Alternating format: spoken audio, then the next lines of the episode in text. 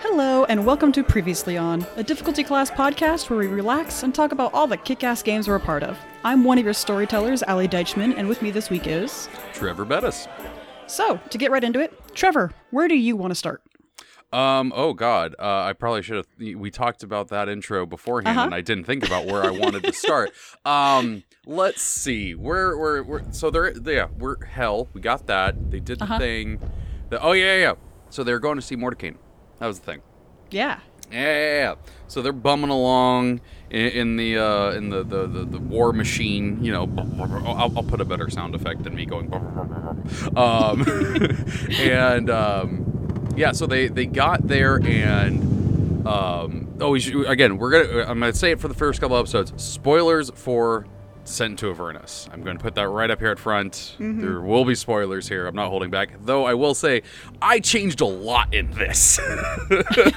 I did not keep to the to the book uh, for for reasons I'll go into later. So they get to Mordenkainen, who's got this giant tower. It's called the Tower of Erm, um, and it the the way the book describes is very Sauronish. like no, not Sauron, Sauron. Like it's got a total Isengard thing going on with a balcony all the way up, sticking out of there, and right. lightning going off. Classic wizard. Yeah, you know.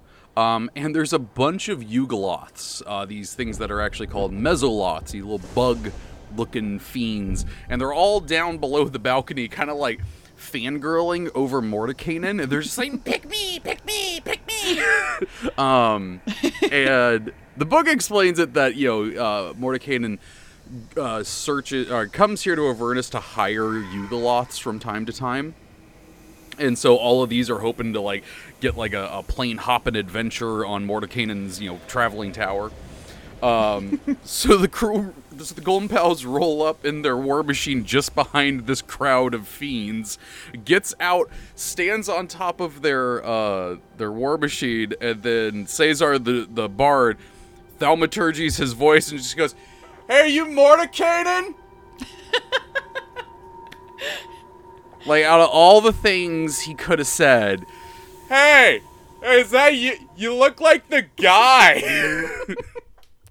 um, oh my god. yeah. so, uh, they have a they have a thaumaturgy back and forth with Mordenkainen, um, and they tell they tell the, they tell him why they're there. They're looking for the sword of Zariel and the Bleeding Citadel and whatnot. Um, and I had them all make perception checks because um, two of the Yugoloths were not Yugoloths. Uh, they're actually imps uh, sent there for reasons. Because that's the other thing I realized. I can't actually spoil stuff about what's going on because they listen to this too. Um, I know, I had a thought about that last week. I was like, oh, wait. that sucks. um, so the these he, Caesar got uh, past the perception check and saw these little shimmery things going up the tower, but he didn't do anything about it. So they end up talking. Um, um, Mordecai's just like, I don't know where it is, but there's this guy up on a hill with some standing stones. It's probably your best bet. He sounded a lot cooler than that. Uh, No, Um, Mordecai's just real chill. He's just like, you Yeah. know, I, I'm not sure where. Um, I gave the group one more moment to do anything if they wanted to. Caesar didn't even tell anybody that he saw something. And then those shimmers came out into imps and they jumped out and stabbed Mordenkainen, who then falls over dead on the balcony oh. and and then turns to snow because because he's a simulacrum. Because Mordenkainen Simulacrum. ain't stupid. Um, No. so they they hang out there a little longer than, than they would because the last time they saw simulacrum listeners um they uh, were on Chult and fighting uh, a man named Artus Cimber, and when they killed him, he turned to snow. But that's because he had an artifact called the Ring of Winter, which he used to make that simulacrum. So Uthal, who's one of the characters who was there for that, immediately just goes, "Oh, he's also got a Ring of Winter. Now I can have two. Uh, he still doesn't have the first one, so I don't know why. Uh, um, but yeah, they hung out there a little longer than I expected them to. um, and then eventually set off um, going towards the the this obelisk with standing stones in front of it. So this is this is where I changed it. Um, spoilers for uh, the the thing again for the actual adventure. The what's supposed to happen is there's a wizard-looking dude that's trapped in these standing stones, and he's actually a Bulgura. Oh. Um, and th- this is where I got into having a problem with it because the the structure of this part of the campaign is essentially all right. Have them go here. That person doesn't know, but they think this person knows, so have them go there. They go there, he doesn't know, so go th- then go talk to this person. Well, before this person actually tells them anything, they need to go do this thing for them. But when they get back, he doesn't actually really know, so they need to go to this other place and talk to this person. And it was way too much of just, you know, kind of filler. It just felt like filler there. Back and forth for the sake of just getting you in a couple more encounters than you would have otherwise. Yeah, and, and the the funny thing is there's not even really encounters to be had. Like not all like some of the places to go have 3 paragraphs set to them. Oh. One of them actually only has one paragraph set to it. Oh. Um yeah, so I was like I don't really like this. I'm going to change it up and also start foreshadowing stuff for later uh, after Descent into Avernus.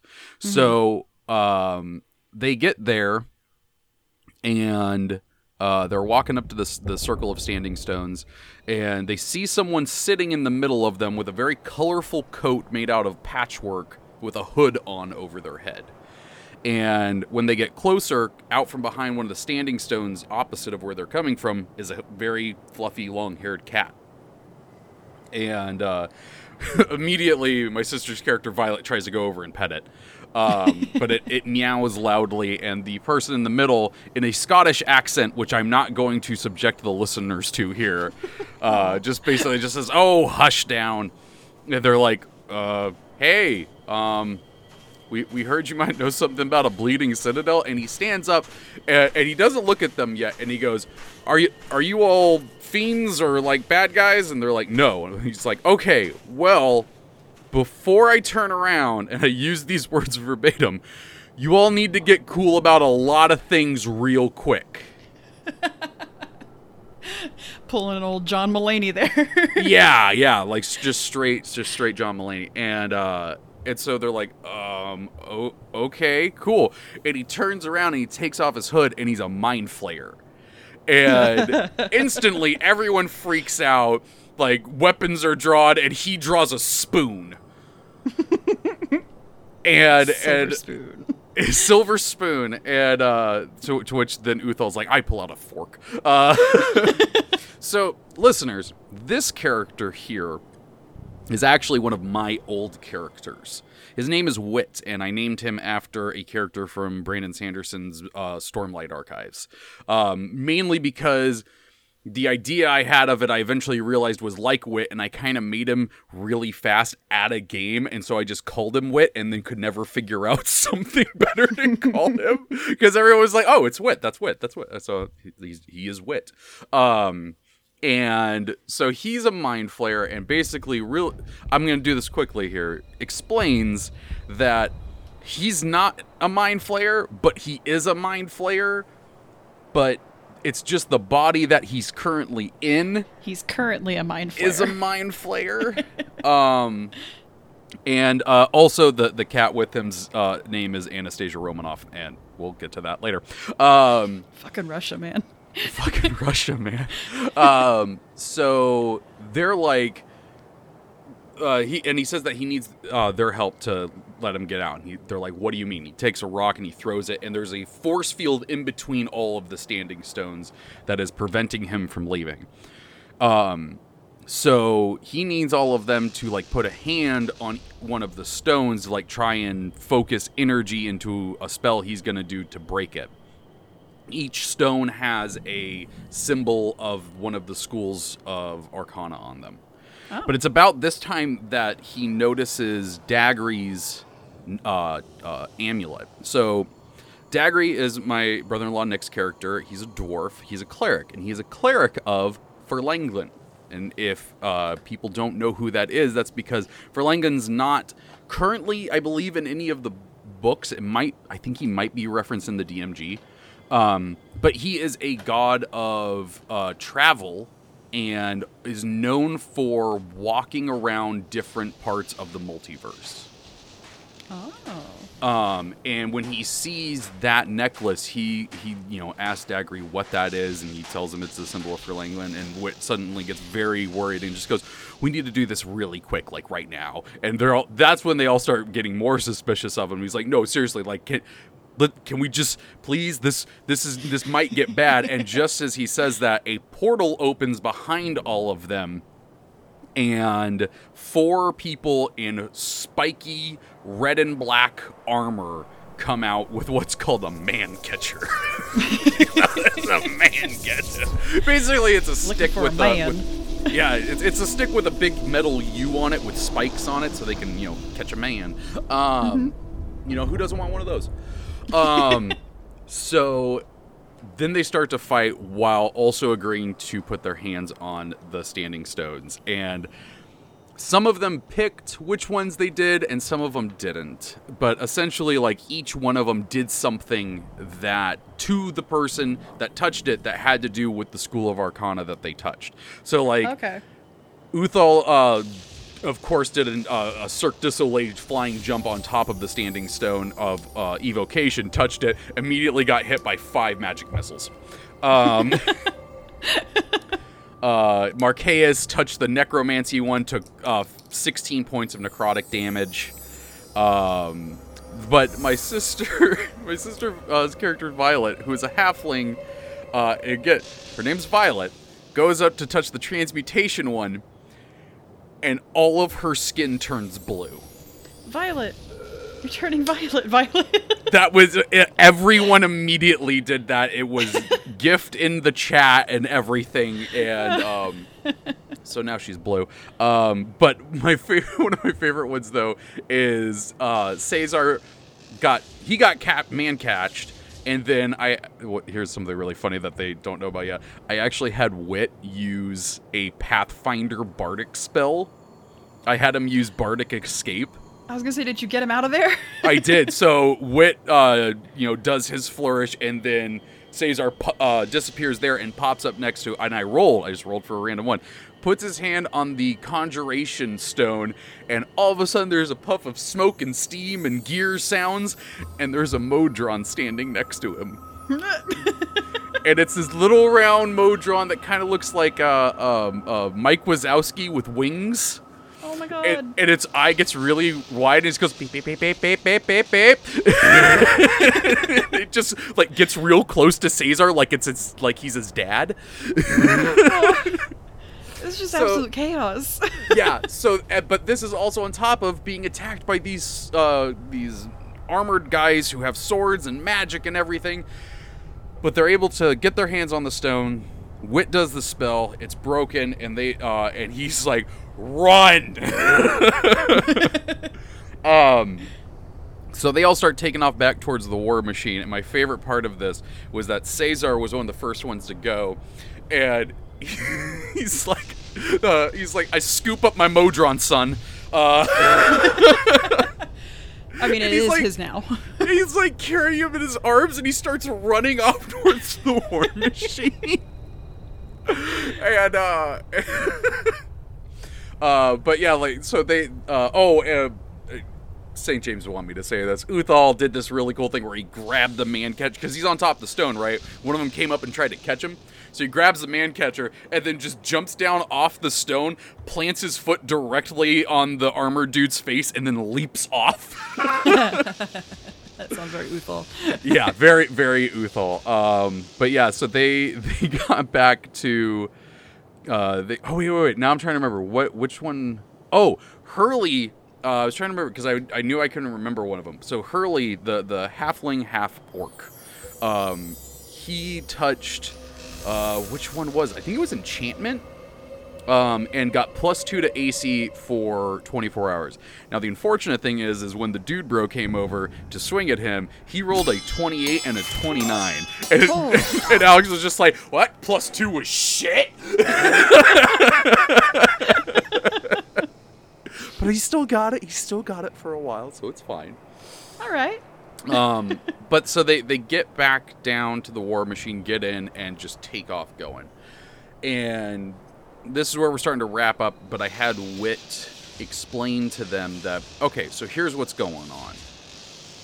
Those were mercy killers.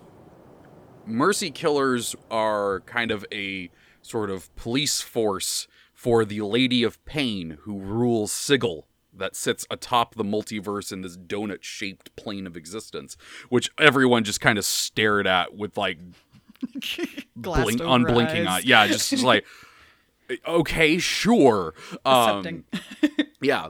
And, uh, but what he says there at the end is like, they don't, li- the Lady of Pain has a problem with me. She's had a problem with me for a long, long, long time. However, I think the reason they were able to track us there is because of that Fharlanghn symbol. Who, she's currently after Fharlanghn. Like, she she she is trying to arrest a god. oh, Yeah. that's And high so- ambitions. yeah, so he thinks that them being near each other just kind of like set off all of their searching spells because they were both bouncing off each other too well. Um and uh and so that that that's where we left that one off. But uh yeah, so I I've now he, so the thing is Wit does know about something with the Bleeding Citadel because he is a interloper. He goes around and he plane hopper and all that stuff. He's not a planeswalker, though those are canon in my universe. Um but uh but yeah, so he he does know something that's going to help them in Descent into Avernus, but uh, I really wanted to be able to start, you know, laying the seeds for what's going to come next while also fixing up a part of the campaign that I didn't think worked really well. Oh yeah, I mean, like that's one of the most fun things is to kind of just lay the foundation of what's coming up next, Yeah, and also to give the players a hint at you know that there's there's more than what your current goal is. yeah. Oh yeah. Also, uh, listeners, that cat Anastasia Romanoff is actually Anastasia Romanoff turned into a cat. Mm-hmm. Mm-hmm. I'll get more into that in future episodes. that that'll be on a callback to an, an old Pathfinder game. Yeah. yeah. Um. So the, the the way we've talked about doing the show is that we're gonna do one uh one DM story, and then we're gonna talk about our group Pathfinder game, and then we'll do another, and then we'll so like mine is the start, then we're gonna do the Pathfinder game. Now then we're gonna go to Ali. So we're gonna transition over to our Pathfinder game. Ooh. Yeah, we're currently doing Curse of the Crimson Thrones, so Yes. obviously there will be spoilers. Yes. and also I apologize. This is that- a uh, oh, sorry. Go ahead. yeah, I was gonna say this is a Pathfinder one game. However, we are playing it in Pathfinder Second Edition, just to let you guys know for context. and we are going into like we're currently god middle or no i think we're past the middle now of the We campaign. are, yeah we're in book four aren't we Yes. Yeah. I want to say yeah. uh, for uh, people listening that have only played you know or well i'll say it this way who haven't played a pathfinder uh, pre-written campaign the way that they do these is they release them not all at once they release them in six books split up across i think six months i think they come out every month um and so that you'll you'll hear us say at certain points like oh we finished a book last night or uh, oh we just you know we're almost at the end of this one. Just to, just as a heads up so you don't get too confused. But that does mean we're kind of dropping you in the middle of the story so we'll do our best to kind of go back as we're explaining things to like fill you in on what's going on.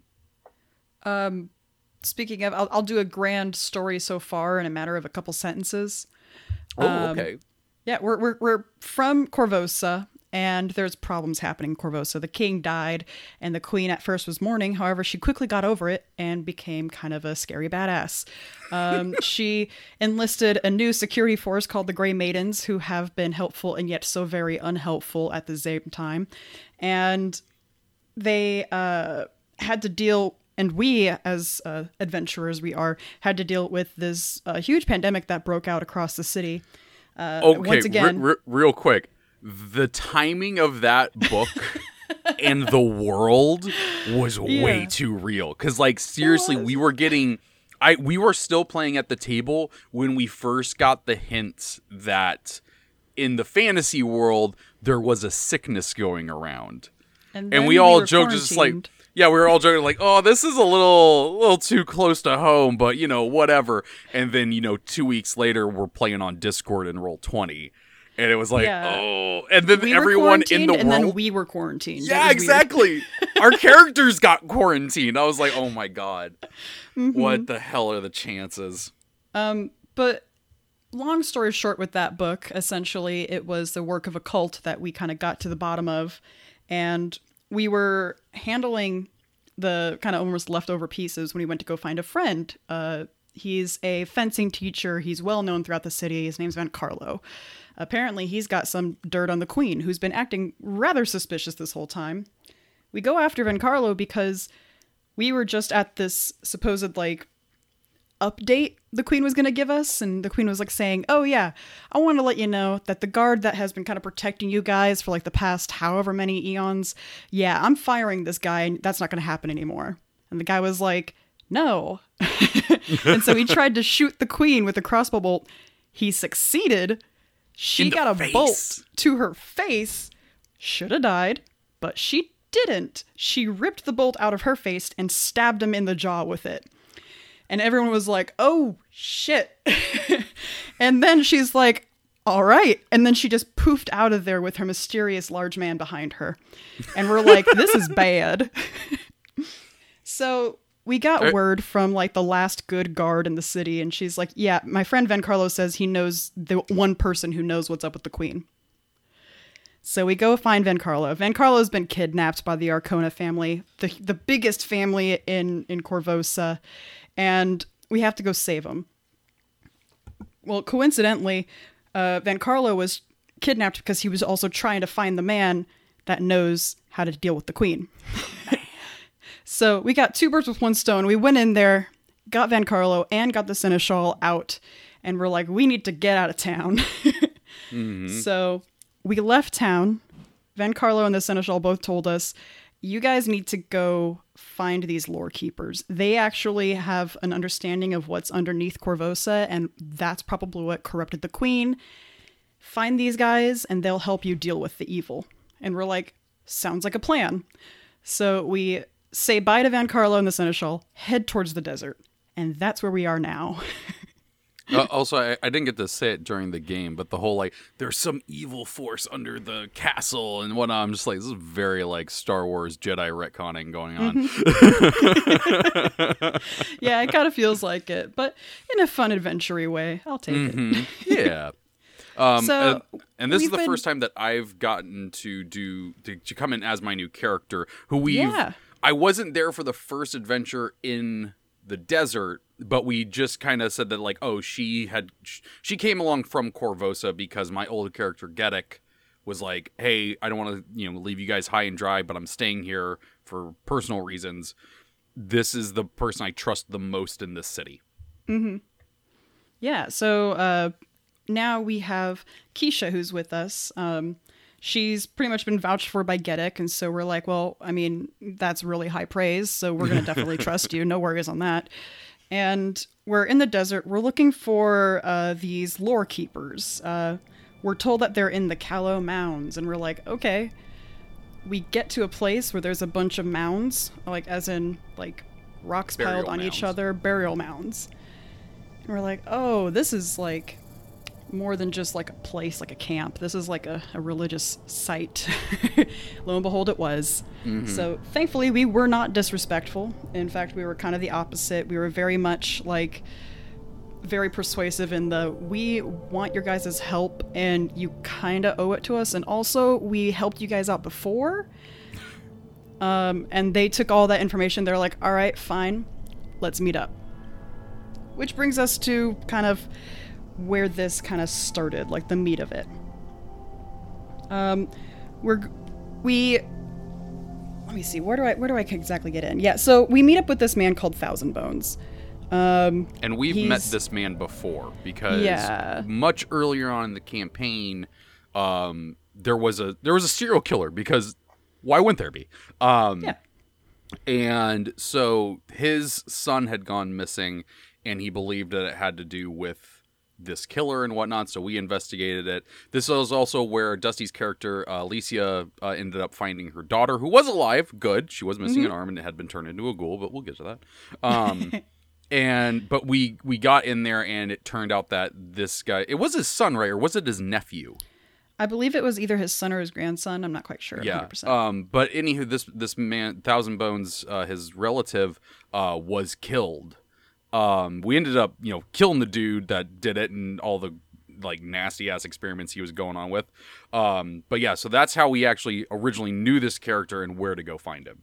Yeah. Uh, more importantly, for Thousand Bones, we brought the uh, remains of his family member back to him, which is very important to them and their culture, to give them a proper proper burial. So we're like, yeah, we, we did this for you. We respect that. And he's like, I can dig it. so that's how we got that respect and that line to be able to cross. Um, we pretty much had a little powwow and we chat for a while and we're like, yeah, this is the update on Korvosa. And he tells us, yeah, I kind of saw this coming in my dreams, but not this soon. And so we're like, okay. He tells us, we'll talk with the chief in the morning. So morning arrives. Um, Chief One Life approaches us. He's like, okay, listen, I want to help you. There's just, you know, a lot to do.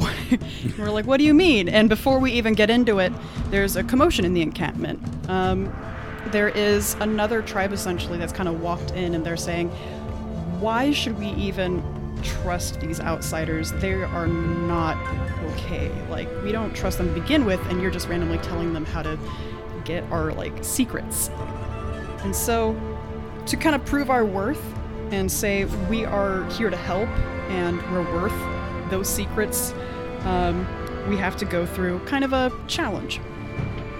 So, this man, uh, Krojun, uh, he's like, all right, he's gonna challenge one of us to Sredna.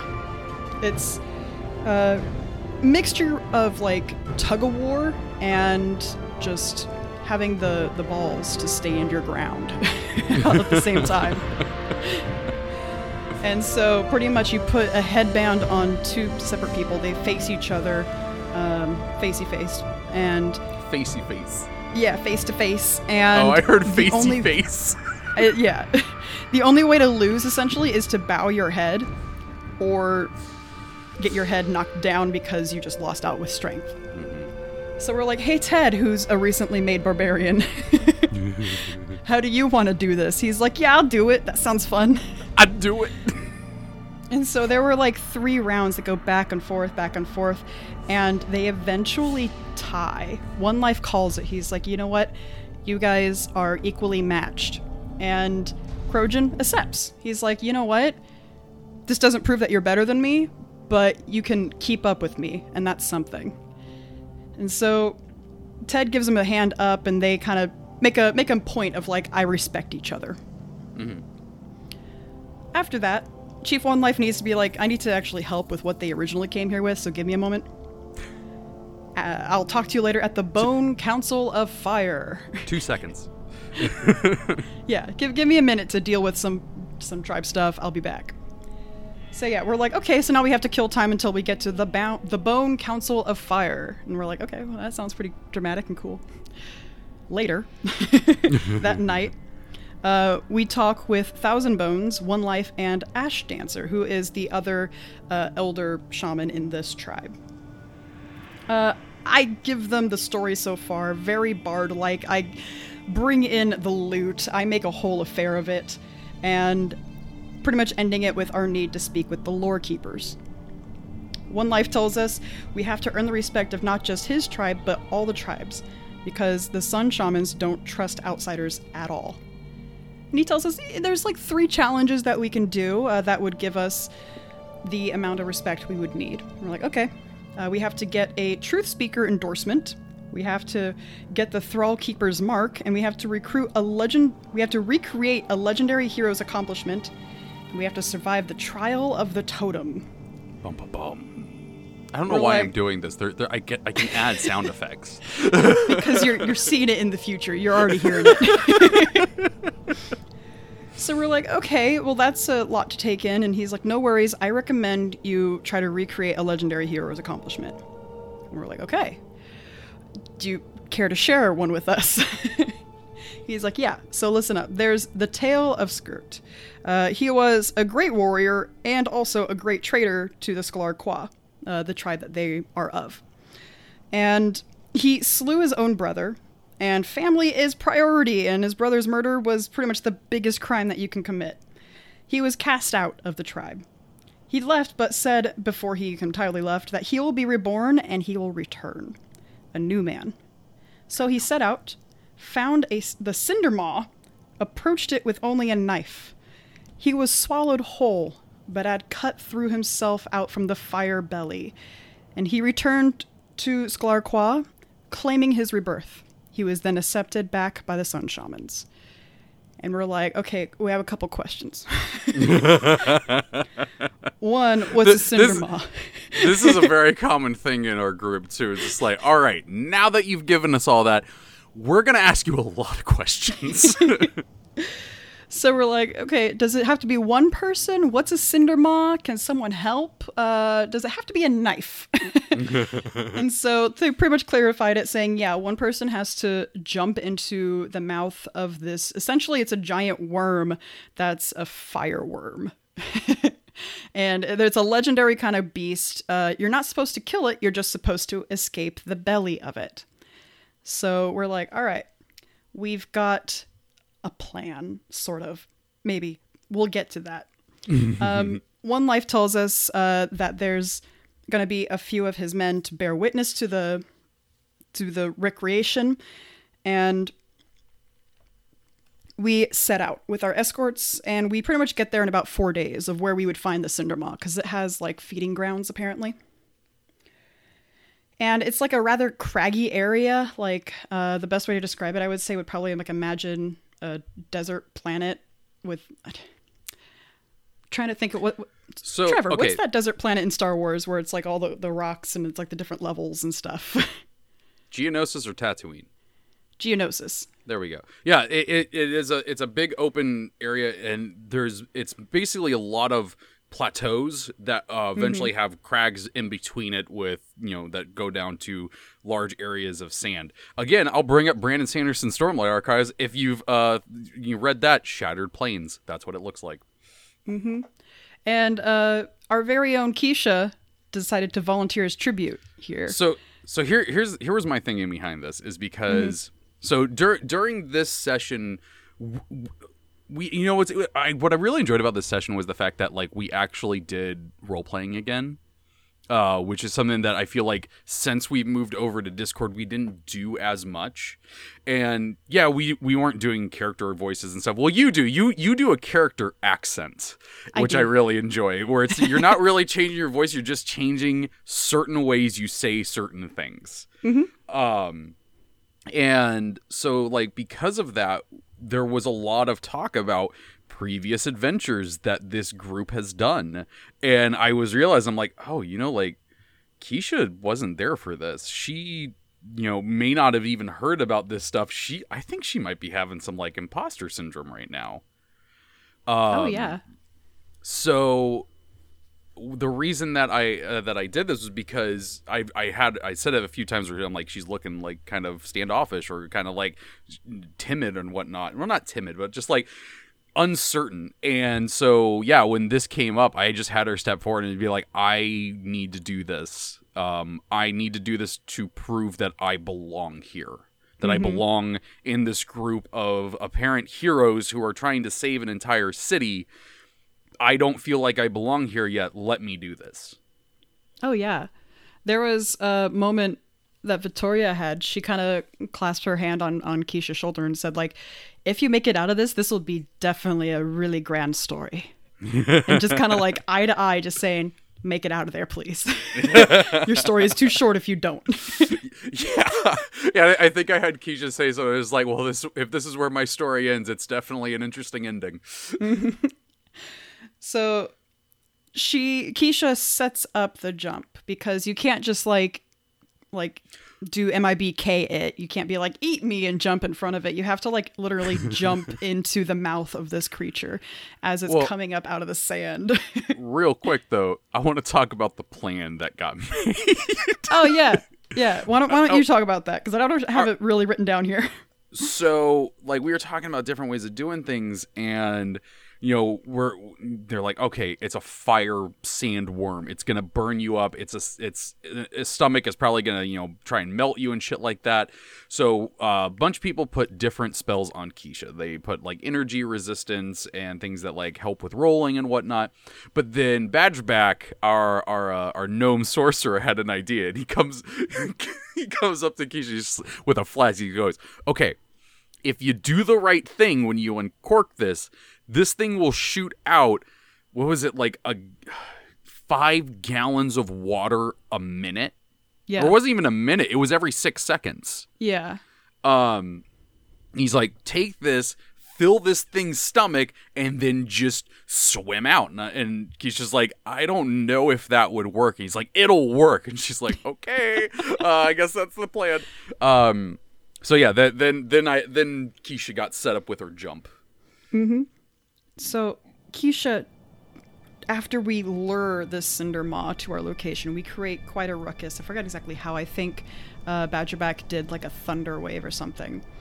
yeah And- yeah he he made a, a loud noise happen down on the sand The Cinder Maw pops out very much just like huge worm from straight from Dune, just looking out from the sand, and Keisha has the wherewithal to jump inside of its mouth. Um, she has the decanter of endless water with her as she is swallowed, and opens it inside the belly of a beast, hoping to induce either vomiting or to make it enough for her to survive. However, Keisha quickly realizes about two turns in the constant crushing of being inside this stomach is going to win out over act the act of filling up the belly with water. yeah In that race, she's going to die first. Keisha's rocking 98 hit points right now, and that was hitting her between like 10 and 16 damage a turn. I think we did the math that it would take about like 13 rounds to bring it up. Yeah. Uh, but the but the see for me like that was funny, but what was more funny was the realization that happened outside the worm. True. yeah. Um.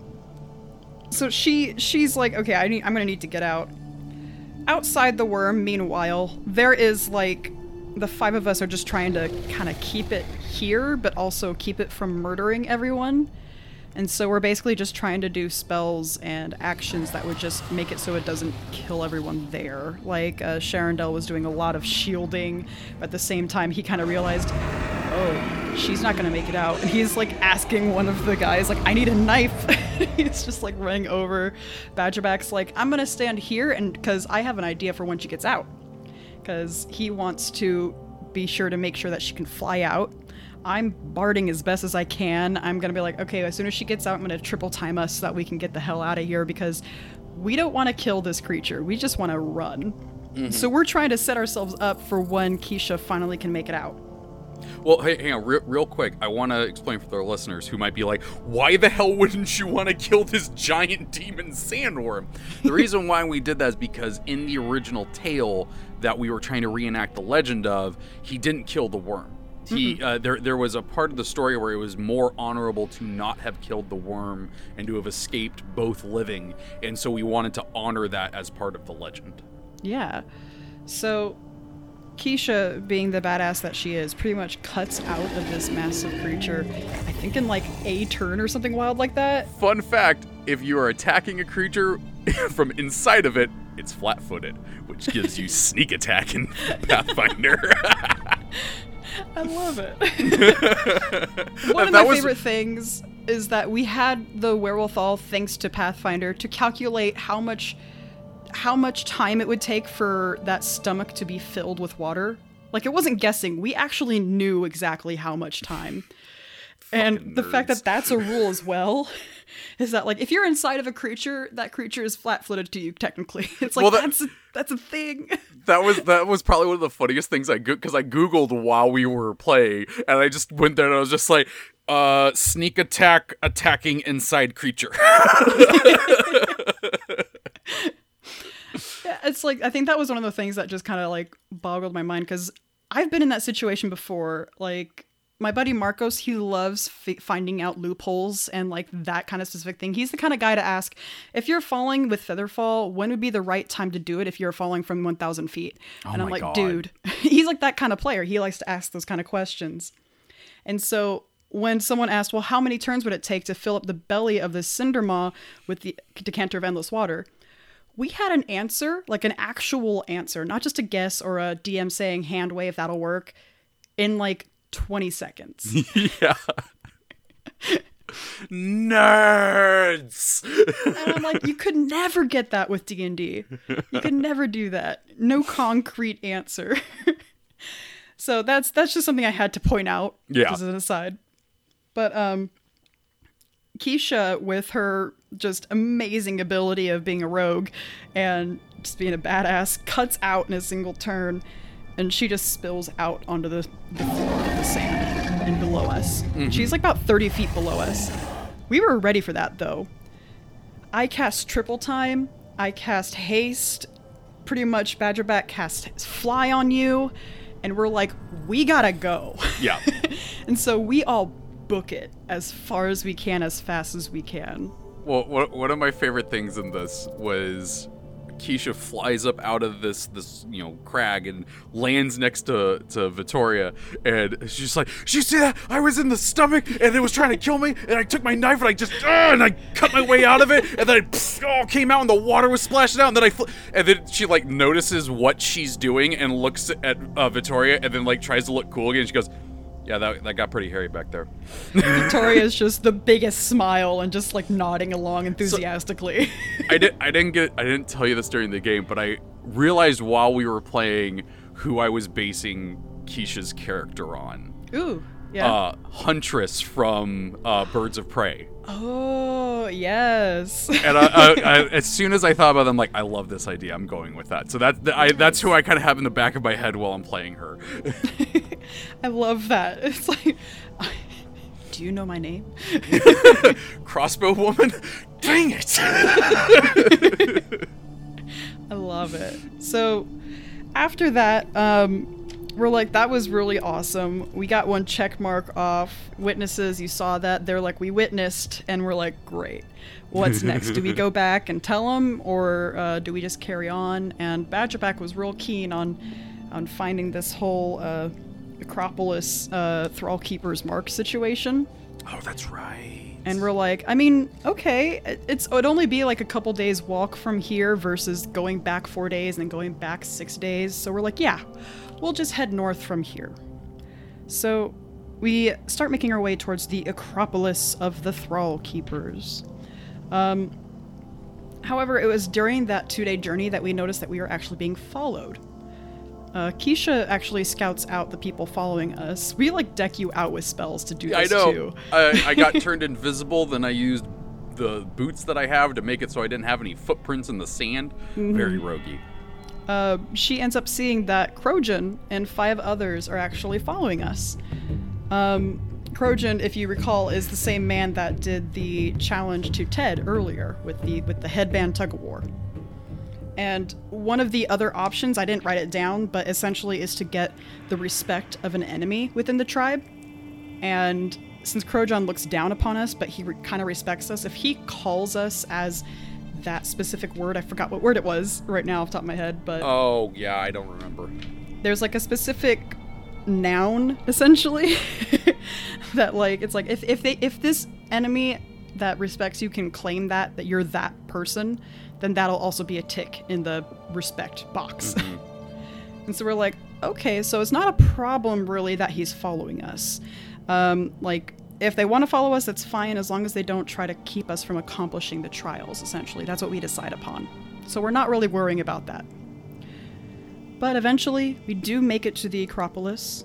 It's a large, crumbling tower made of black stone. Uh, there are several depictions of a seven pointed star, and apparently the Thrall Keepers worshipped the god of runes, Lissala, and her symbol is said seven pointed stars. And that's where we ended it for the night, where we just got to the Acropolis. Mm-hmm. That Yeah, was it- it was a fun one. it was a really really fun game and I, I'm I'm enjoying the the change up in story from not being in the the city anymore and having having some like you know old fashioned RPG travel going on. But I also love the way that Wiz is handling the travel because we, we talked about during the game where it's like we're not doing the like all right roll to see if there's an encounter here or whatnot and she she's I love the way that she's playing where it's it's very story relevant because there were encounters that happened uh, in the previous game while traveling, but it was very story relevant because you guys were attacked by red mantis people, evil things that Red have been Mantis after us for a little while. Yeah. Yeah. So um, I I I like I like the fact that we got as much story as we did in this one uh, um, session, and um, I can't I can't wait to see what happens in that Necropolis, especially since there were hints and ties to another Pathfinder pre-written campaign that uh, Tara started running, and I'm interested to see what connections there are. Yeah, I, I'm kind of starting to realize that Paizo is doing a lot of. I see what you did there, or Yeah. I saw what we did there, in their own writing. Because I like callbacks to to older stories, and I like when D and D does that too. Yeah, absolutely. But Ali, what uh, what happened with uh with your home game? Not that A lot. It homes, was but yeah. fun. um, for context, uh, the players. This is my Neverwinter group, by the way. So this is my Everyday Wednesday group. Uh, every week, not every day. Goodness. Um, I'm kind of taking them through the Dragon of Icespire Peak, but heavily modified because they are level 16. Mm-hmm. Yes. So you know, Which is relevant to what we were talking about uh, yesterday on Discord Yeah. class. Exactly. Um, so I kind of wanted to give them the Phandalin experience. I, I wanted them to have a chance Phandalin. to go through this city and kind of really help these people out because they need it. And so I actually have been able to be these characters for them, and it's been it's been great.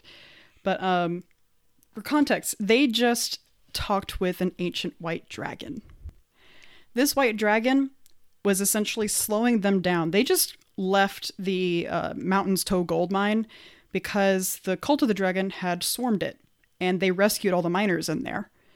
They were going back to Phandalin, escorting the people back, when the white dragon landed down in front of their magnificent mansion, summoned a really, really terrible blizzard in front of him, and was just demanding, I need Raskin, hand him over, and you will all survive. And after a round table of bad ideas, it finally got to Raskin. and Raskin said, I have my own bad idea. What if I do go with him? And the I players feel like that should be a shirt we make: a round table of bad ideas. like to be fair, they weren't bad plans. It was just the end result wasn't good. so like Raskin, his bad idea was you guys all live and make it to town and get my miners to safety, but then I get kidnapped by an ancient white dragon. and so just calculating everything out, they figured that that's their best bet. They can't really win out against this dragon, especially since they're so close to the town. He mm-hmm. could just go a mile that way and destroy the whole town if he wanted to. And so they gave up Raskin. Raskin and the dragon left, the blizzard subsided, and they were able to continue on their way towards Phandalin. They do make it to town, not accosted after that. And the miners get treated, they get fed, they get helped. Um, they're in the Stonehill Inn, and uh, Halbin pretty much offers them food and free stay as long as they need because at this point they're heroes to the town. They just saved like 12 people from not just the Cult of the Dragon, but from a white dragon. And so they're like, they're heroes already. And so they're like, yeah, do what you need to. You you have free stay as long as you need. At this point, they discuss what they how they need to go about getting to Icespire Peak because their first goal right now is not only to take down this white dragon but to save Raskin. So they're feeling like we're kind of on a time here. We need to go as soon as we can. Because the dragon wanted Raskin for his knowledge. Who's to say what happens to Raskin as soon as that knowledge is given?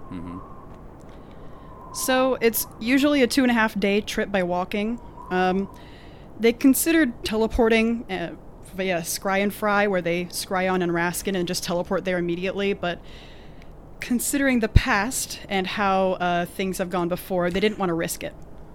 They didn't want to risk suddenly popping up in a different mine entirely in the middle of Icespire Mountains. Yeah. So they're like, okay, it's only two and a half days. Let's let's just walk. Um, before they leave, the mayor, uh, Mayor Harbin, pretty much stops them. I kind of made the mayor pretty much very much based off of what the Dragon of Icespire Peak makes him out to be, which is a nervous man.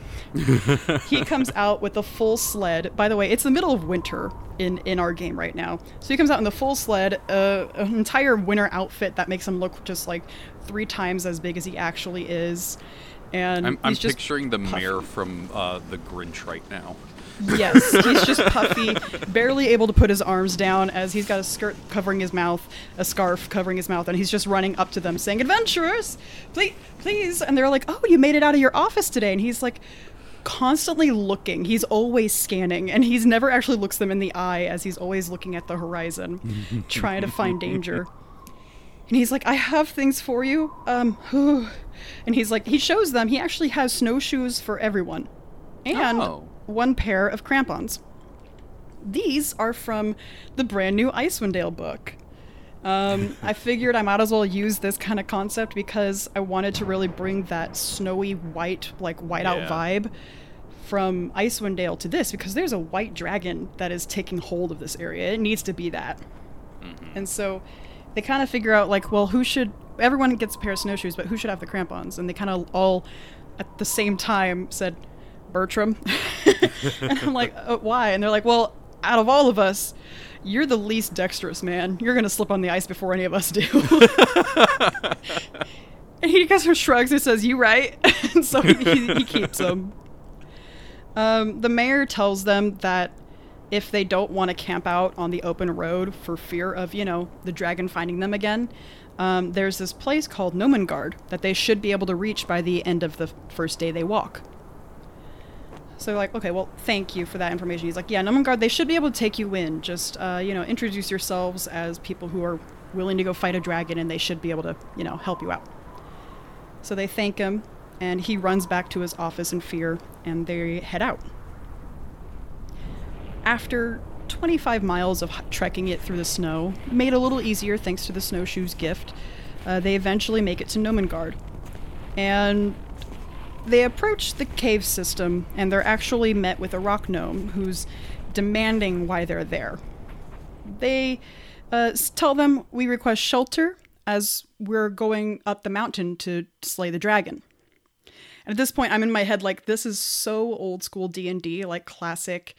We're going to slay the dragon kind of thing. I'm like loving this, but that's an aside moment for me. So, hearing that they're adventurers and, you know, strong ones at that if they're going after a dragon, the gnome declares himself as King Korboz. And he allows them in as long as they can deal with the problem that has taken up in his cave system. And they're like, Well, what's happening? He's like, Well, two of my gnomes have gone missing. And they're like, Well, that's not good. Tell us more.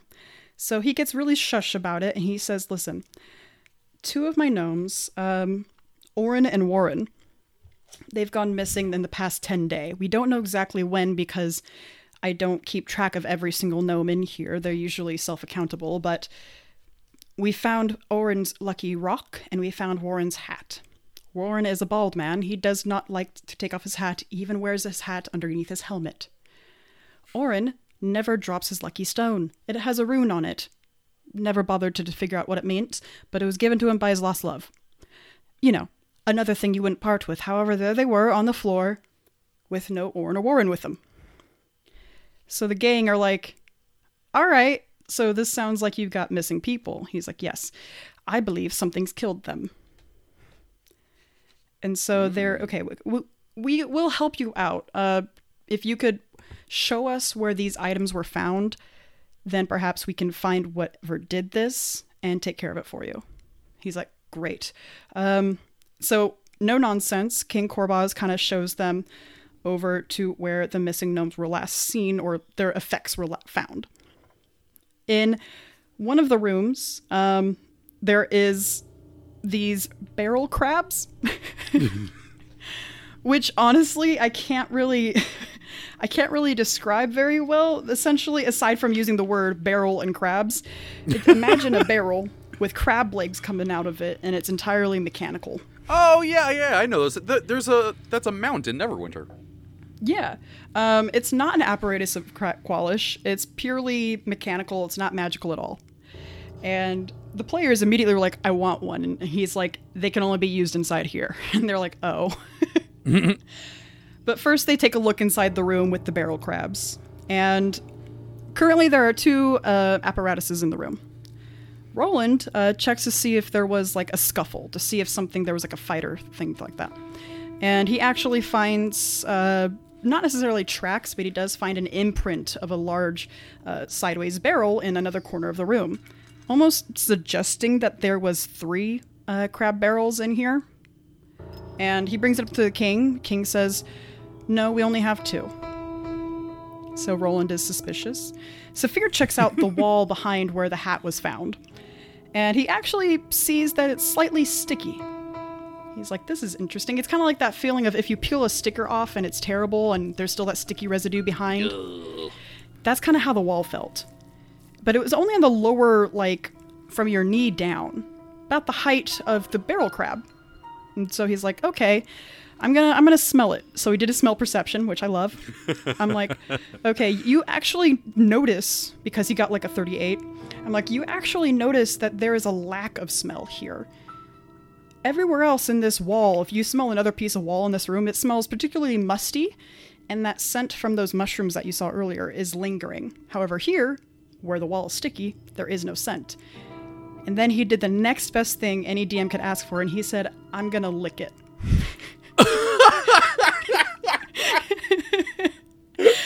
and I'm like, okay. I was like, this is the best. Okay. Oh my! I'm not putting a sound effect for this. So Saphir takes a good old lick, and as soon as the tongue reaches back inside of his mouth, his entire tongue is just on fire. It's burning. He's essentially licked the equivalent of acid. And I even rolled, and he took some acid damage. And he's like, Ah. "Why is this terrible?" And so they actually took the decanter of endless water, and they literally rinsed his mouth out. So like, okay, well, this is really weird. They immediately start theorizing. Saphir's like, I wonder if there's ooze here. I wonder if there's like a slime or something that was in this area, or maybe even like a mini gelatinous cube that's somewhere around here. And so they started like theorizing areas, and they asked the king, like, okay, well, wh- where's the other one? And so they're like, okay, the king says, I can show you. So he goes and he goes through the entire cave system and takes him across the bridge and they met with this crazy trap that is part of Gnomengarde and the king disarms it for them because they're walking through but I, I just have to describe this real quick but it's uh, the large eastern part of the room contains two rapidly spinning devices that look like turnstiles fitted with stacks of long, sharp blades spaced one foot apart. The northern turnstile spins counterclockwise while the other one spins clockwise. Oh. So it's just, you could hear the sound of like just wind buffeting against each other constantly when you're outside of the room. The king casts Mage Hand, pulls a lever, and turns the trap off, and they go into the next area. This whole time, the king has been addressing his various gnomes that you see throughout the cave systems purely in gnomish.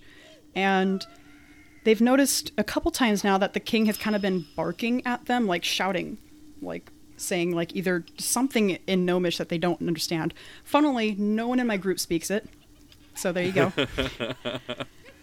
and when they got to the area beyond those spinning blades, uh, it kind of looked like a, an intense inventor's workshop. And there was someone there, and they there was two gnomes there. And as soon as the king came in, they kind of hid what they were working on. And the king yells at them in gnomish, and they react. They are terrified of this king, and they kind of hide after he essentially points to leave. So they leave, and the king shows them where the hat was found. The hat was found in the domiciles of this gnome kingdom, quote, cave system. Mm-hmm. And it's actually like there's four little areas and there's like five cots stuffed into each area. And where the hat was, there's only four cots. And on the ground, there were four very distinct spots where dust has gathered in particular. And if you try to dust this dust it out, it was sticky. So now the players immediately, Saphir went, Oh god, it's a mimic. And the king hisses at them, pulls them out of the area because there were 10 other sleep like gnomes in that room. He pulls them back into where the inventor's workshop was and says, If you think it's a mimic, you cannot tell my people. They will be terrified and they will run. And they're like, Okay, so we have an idea that it's a mimic. Do we have permission to check out the whole area? And the king says, No. And they're like, Well, how are we going to find it? He's like, You can check everywhere, save for the pantry and not my chambers. And I have written here in my book saying, That's sus, man. at this point, my whole group was like narrowing eyes at the the king and it's like they're like i want to incite this man and They're, pretty they're much all sitting there looking at the king, hand over the emergency meeting button. and like they're they're they're inciting the man and they're like I'm pretty much telling them because they're successful. It's like this guy, no matter what you do, he does not want you to go into his chambers, into his bedroom. And they're like, okay, this is weird. He's like, okay. The king says, you can't be left to your own devices. I'm going to leave you with one of my most trusted people, and they're going to escort you throughout the, the system. They're like, okay. So he calls out in Gnomish once again, kind of almost barking out an order, and a gnome, one of the inventors, pops their head out. He comes out, and they, the king says, I have matters to attend to. Deal with this by tonight, or you will not be welcome here. And he leaves. So now the group is left with this wonderful gnome inventor. Um, he introduces himself as Fibblestib. Fibblestib says, uh, we couldn't care less about the creature that is trying to murder us all. Uh, we want to figure out what the fuck is going on with our king. And the the group at this point is like all on board because they were also feeling some really weird vibes from the king. And they're like, wait, wait, wait. Okay, so hang on. You don't care that there's like a mimic going on? They're like, no, that's that's a minor problem. We can fix that if we really need to. What's really problematic is that we haven't seen our king. And they're like, wait, what do you mean? The other king. There's two kings. What? They're married. There's two kings in charge of our people. Oh, I love it. but we haven't seen the other one in 10 days. And so now the group is kind of piecing things together. It's like, well, how how long ago was things a problem? And it's like, well, 10 days ago. And within how long have these people gone missing? The past 10 day. It's like, oh. okay, so now they're kind of putting two and two together. But um, this gnome inventor has a fellow friend, and her name is uh, Dabbledob As and yeah, they um, claim that they've that King Korboz has been acting really, really weird, and their Real other sus. king, Gnerkli, has been missing. Uh, Dabbledob suggests her newest invention, a straitjacket, and Fibblestibbs proposes his sanity ray. um, there was a cute moment where Roland was like, I mean, I know Greater Restoration. Is that kind of what he's talking about? And I say, yeah, Dabbledob hears you say that, and he narrows his eyes at you and says, It was my idea first. um, but Fibblestib kind of stays behind to work on his sanity ray as Dabbledob escorts the group. Uh, they're shown the treasury. It's essentially a room, a junk room of like past inventions and such. Um, and at this point, uh, Dabbledob tells them, she's like, listen, if you actually help us out with this and you get the cane to be handled, then how about we give you something of our past inventions? And it, she talks that fast. and she's like, how about we give you some of our past inventions and then we'll be able to do things like that. And they're like, okay, yeah, we can do that. She's like, cool, here's one of them. And uh, she shows them a climbing rope. And they head to, they, they go, they find, there is this one moment um, where Saphir pulls out his abyss stick. And if you listen to difficulty class previous episodes, you'll remember that uh, Saphir found a stick when he, they were all in the abyss. That's right. And he used it to determine which way they should go. Yeah, yeah, he kept. Yeah, okay, I remember. So he just kind of, you know, stood it up in the middle of the hallway and he dropped it and I asked him to roll a d8. He got a 2. And I'm over here as a DM saying, "Of course he rolled a fucking 2. That's exactly where the mimic is." I'm like, "Dude, fucking Tymora is literally watching over you right now cuz what are the odds?" so they're like, "Okay, well what's this room?" It's like, "Oh, it's the throne room." Okay. So they they open they Saphir easily unlocks the throne room door. And in there they see uh two thrones made out of scrap metal, but they also notice there's a good squared space on the floor with a slightly different color, like as if something has been covering that area for a while. Um, Dabbledob points out that there used to be a rug here. So the whole group collectively say, We look up. And I tell them, There's a carpet on the ceiling. and they're like, Oh no. And so they're like, Ooh, I wanna. And I'm like, before you do anything, as soon as it notices that it's been seen, you hear a very faint no as it crawls away from you. What? And at this point, the group is like, what the? Did that thing just fucking talk? and Twyla commands it off the ceiling, like using the spell. And so it drops, it just drapes onto the thrones as it continues just kind of trying to crawl away from them. They ask if it's eaten the gnomes in the area and why it's running from them. And the carp the rug simply answers, "You are big and they are small." Oh. And while in the room, in the throne room, they actually notice a secret door, which can only lead to the bedchambers, the one room they were pretty much told not to go to. Mm-hmm. So, like at this point, they're like, okay, they're half of them are chatting with this mimic, which they're like, what? and the other half are like, well, where does the secret? What's what's in the bedchambers? Why was he so antsy to get us to not like go in there? So Saphir decides, I want to check it out. Um, the the secret door is actually kind of like a push door. However, it's like a foot thick. So if anyone who wasn't a small size tried to get through, it would be really obvious that they were opening this large door. So Saphir's like, Roland, can you reduce me? And Roland's like, I randomly have that spell prepared today. Yes. and so he reduces him and he's like, You only have a minute. Saphir uses his ring of invisibility and he goes in. He sees in the bedchamber that inside is King Gnerkli. He's sitting in a chair. However, he's also gagged and bound. He hmm. is currently just looking defeated. He's looking exhausted, like as if he's been there for a bit. Saphir goes a little bit further into the room and he sees King Korboz. He's in their room too. However, King Korboz is just simply reading a book. so they come back. Saphir's like, listen, what's this is what happened. This is what I just saw. And so they're like, okay, they talk with the mimic further. They're like, what's going on? And the mimic tells them, King is me. King is not sticky.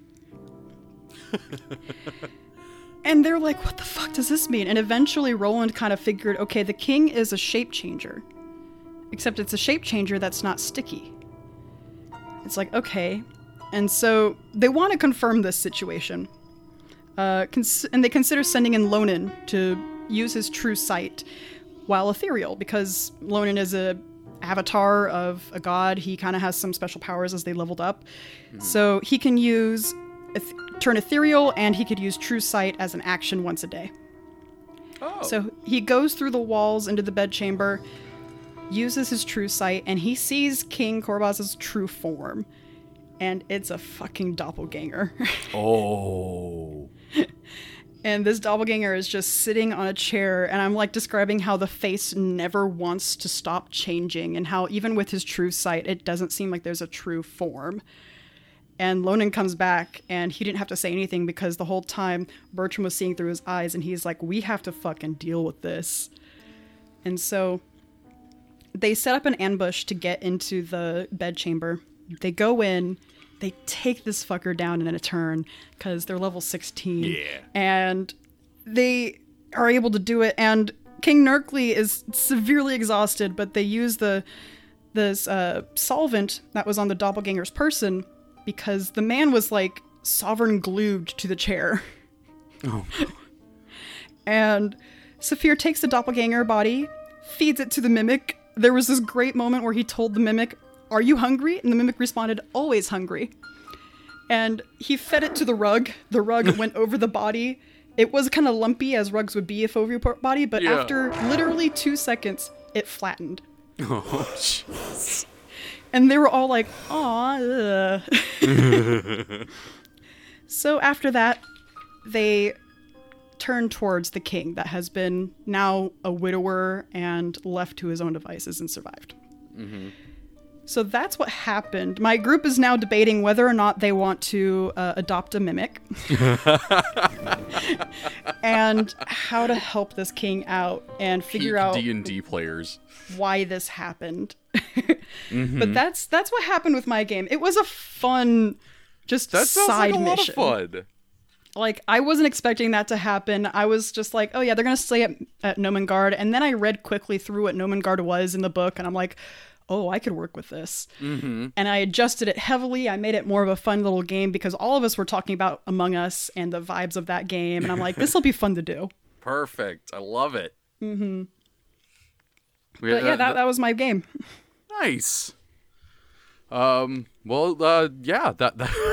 that See, here's the thing. We're, we're still in a new show, so I don't quite know how to end this because I'm just like, that was a really cool game. But like, I we're, we're already an hour in, so like, I don't I don't know what to do. Here. Yeah, it's all right. Um, how about how about this? Uh, that was our previously on for this week. Uh, stay tuned for next week to hear what happened next week. I like it. Just wanted to say really quick that the sound effects and music that you heard in this episode were from Syrinscape. You can check them out at www.syrinscape.com and find some really awesome sound effects for your game like this.